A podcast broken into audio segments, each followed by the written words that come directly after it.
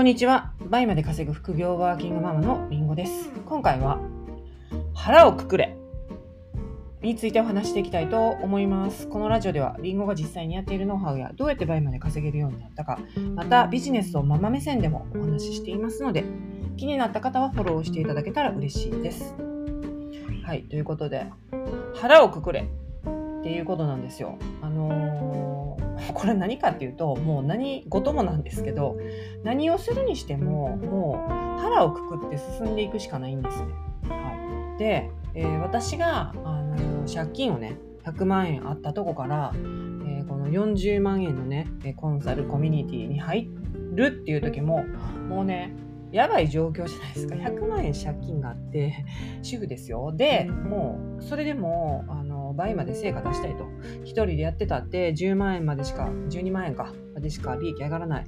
でその先どうしていいかわからないっていう風になってたんですね。で、その時に、もう、あの、教わろうと。とにかく教わって、えー半年間、えーまあ、賞味、えー半年ではなくて、えー8ヶ月、9ヶ月、ちょっと延長してやったので、えーなんですけど、その時に、もうね、腹くくりました。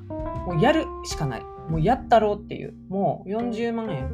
まあだから赤字ですよね。赤字スタートなんで、もう取り返す以外、結果出す以外、ないんですよ。はい。なので、もう腹をくくって、え何をしたかっていうと、お言い訳をしない。うん。もうね、あのーできません。もうできないこといっぱいあったんですよ。だから私、あのその状況でワンオペでしたし、あの夫が平日、え家事をする、育児をするっていうことはゼロだったんで、全部ね、2人の子供、まだちっちゃかったですよ、下の子。保育園行ってたし、で、上の子も、えー上の子は小学校かろうじて入ってたんだっけな、えーっと、始めた時は。えーっと、入ってなかったかな。ちょっと、その辺です。なんですけど、もう腹をくくってですね、もうやると。もうやるしかないっていうことで、えーもう日中ね、えーそうですね、本業もあったんで、本業して、で、本業がまあ、あ暇な時もあったんで、その時はね、もうがっつりバイバイってとことんね、あのーもう言われたことを素直に聞いてやりました。でね、あのー腹をくくってない状態、中途半端な状態、なんか、うん、どうしようかな、えーって、もじもじってしてる状態って、本当にね、その時間、進みません。仮に進んだとしても、めちゃくちゃ遅いです。はい。なので、もうね、腹くくった方が早いんです。はい。なので、もう、追い込まれてたっていうのもありますけどね、私の場合は。はい。なのでね、あのーマイナスな状況、厳しい状況にある人の方が強いかなと思います。その状況にある人の方が逆に腹をくくれるので、えー大きくね、進めたり、飛躍できたりすると思います。でそうではない、特に追い込まなくてもいい状況にある方っていうのは、別に、なんていうか、腹くくる必要ないじゃないですか。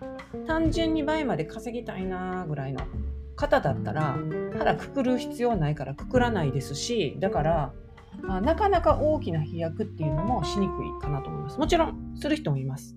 あのーもう、別に腹くくるような状況じゃなくても何、えー、ていうか、うーん、淡々とね、えー仕事を言われたことをこなしていって、えーできる人が今、できる人もいらっしゃるんで。うんただですね、モチベ、モチベの観点で言うと、そのマイナスな状況にある人の方がモチベがもう高くなるんですね。